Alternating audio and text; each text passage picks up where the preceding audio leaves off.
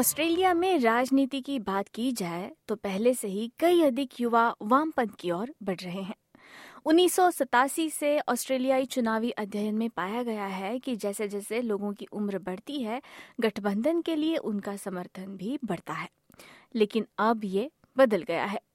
40 वर्ष से कम आयु के चार मतदाताओं में से केवल एक ने 2022 में गठबंधन के लिए मतदान किया। और दोनों प्रमुख दलों के लिए समर्थन 1930 के दशक के बाद से अपने सबसे निचले बिंदु पर गिर गया 22 वर्षीय Hannah Tall New South Wales Young Greens की सदस्य हैं For me personally, and I think a lot of young people, uh, the two major parties, you know, Labor and Liberal, are failing young people and have taken uh, the support of young people in the past for granted. And, you know, they've systematically betrayed our interests. They've continuously uh, served the interests of their donors, like larger companies, over the individual.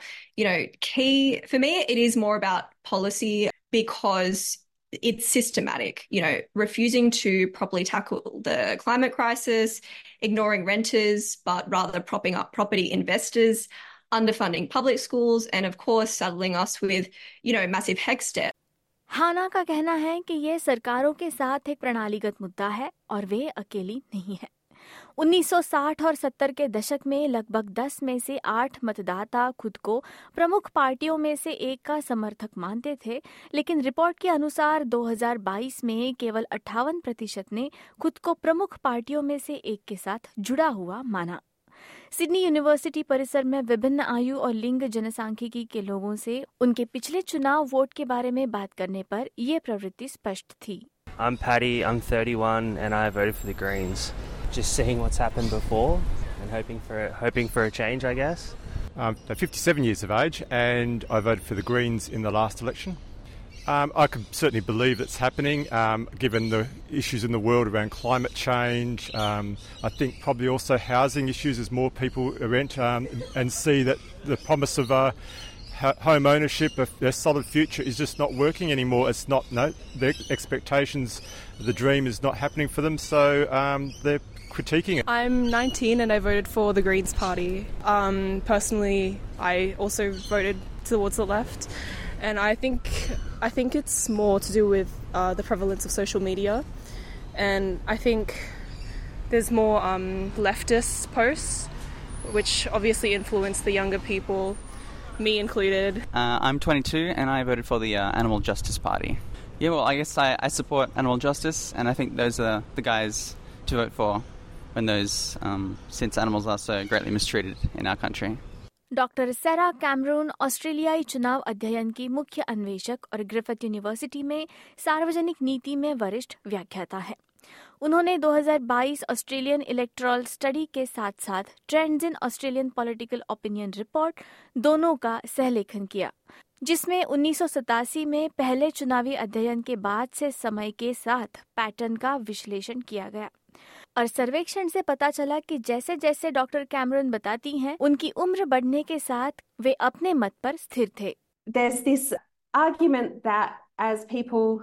uh, get older, they shift from the left to the right in their political preferences. That's known as a as a life cycle change in how people vote. And in the Australian context, we are seeing more evidence of generational change in voter behaviour younger generations, millennials and Generation Z, are further to the left in their political preferences and in their voting behaviour than previous generations were at the same stage of life. And what we are seeing as these groups get older, uh, particularly millennials who are no longer particularly young, we're not seeing this group shift to the right as they get older. If anything, we're seeing millennials shift further to the left. Left के लिए समर्थन बनाए रखने के लिए ये पीढ़ीगत बदलाव विशेष रूप से मिलेनियल्स के बीच स्पष्ट है जिन्हें रिपोर्ट 1981 और 1996 के बीच पैदा हुए लोगों के रूप में वर्गीकृत करती है इसलिए यह लगभग 27 से 42 वर्ष की आयु के बीच का कोई भी व्यक्ति हो सकता है 2000 के दशक में जब वे मतदाताओं में शामिल हुए तो उन्होंने गठबंधन के लिए लगभग 35 प्रतिशत समर्थन प्रदर्शित किया था, जो अब घटकर 25 प्रतिशत रह गया है।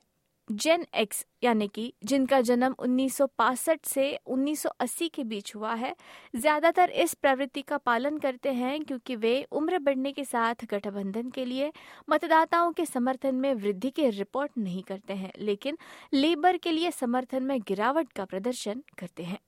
1990 के दशक में महिलाएँ पुरुषों की तुलना में दाई और अधिक मतदान करती थीं, जबकि अब वे आमतौर पर पुरुषों की तुलना में बाई और अधिक मतदान करती हैं।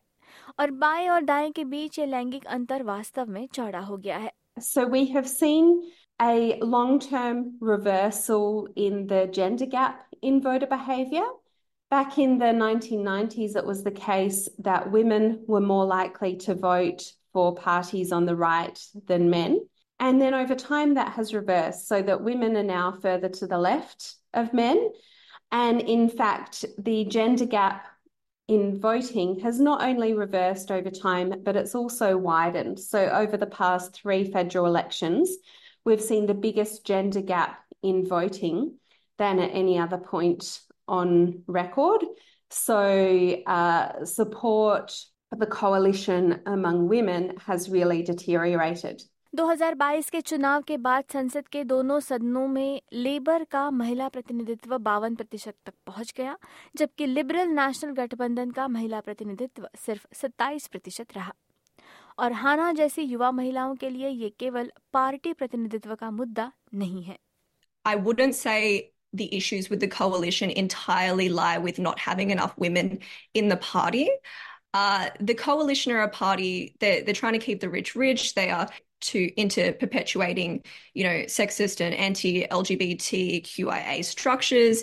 And these policies and values are inherently against women's liberation. I mean, they're a conservative party. They have traditional values. So even if there were more women joining to perpetuate these values, I don't think it would help. Left की ओर ये बदलाव और प्रमुख दलों के लिए पक्षपात पूर्ण समर्थन से दूर 2022 के चुनाव में एक समूह के लिए बड़े हुए समर्थन के साथ मेल खाता है जिसे टील इंडिपेंडेंस के रूप में जाना जाता है रिपोर्ट के अनुसार, टील मतदाता औसतन वैचारिक रूप से लेबर मतदाताओं के करीब है, जो खुद को शून्य से दस बाएँ दाएँ पैमाने पर केंद्र की बाई ओर रखते हैं। डॉक्टर मोनिक रेयान विक्टोरिया में कुयोंग फेडरल सदस्य है। वे कहती हैं कि टील इंडिपेंडेंस की सफलता उस नेतृत्व के कारण है, जो समुदायों की जरूरतों की वकालत कर रहा है, खासकर जब जलवायु परिवर्तन जैसे मुद्दों की बात आती है। I think people are getting increasingly disenchanted with the mainstream parties and the extent to which they either are or are perceived to be um, captured by other external interests. People have felt frustration with, well, in Australia, with the government, the last government's inaction on climate change, its inaction on integrity and transparency in government, and its attitude to women really highlighted a just a, a, disconnect between the conservative government and women of Australia on, on a number of fronts that uh, led them to look elsewhere. Doctor Cameron का कहना है कि 2022 के चुनाव में till independence की सफलता आंशिक रूप से पिछली लिबरल नेशनल गठबंधन सरकार के प्रति असंतोष के कारण थी, खासकर लैंगिक समानता, राजनीतिक अखंडता और जलवायु परिवर्तन जैसे मुद्दों पर। लेकिन प्रमुख पार्टियों के प्रति अविश्वास और असंतोष वास्तव में कुछ ऐसा है जो पिछले कुछ चुनावों से पनप रहा है।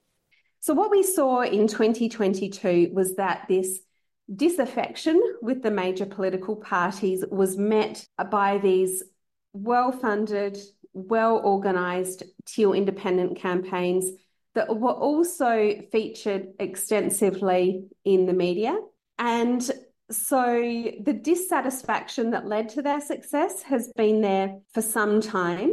But in 2022, we saw, at least in some electorates, a really viable alternative presented in the form of these teal independents. प्रमुख पार्टियों के लिए घटते समर्थन के साथ साथ ऑस्ट्रेलियाई लोग इस बात को लेकर भी चिंतित है कि हमारा लोकतंत्र कैसे काम कर रहा है एस बी एस न्यूज़ से कैट्रियोना स्टीरट की इस रिपोर्ट को एस बी एस हिंदी से आपके लिए प्रस्तुत किया प्रियंका हथवर्णे ने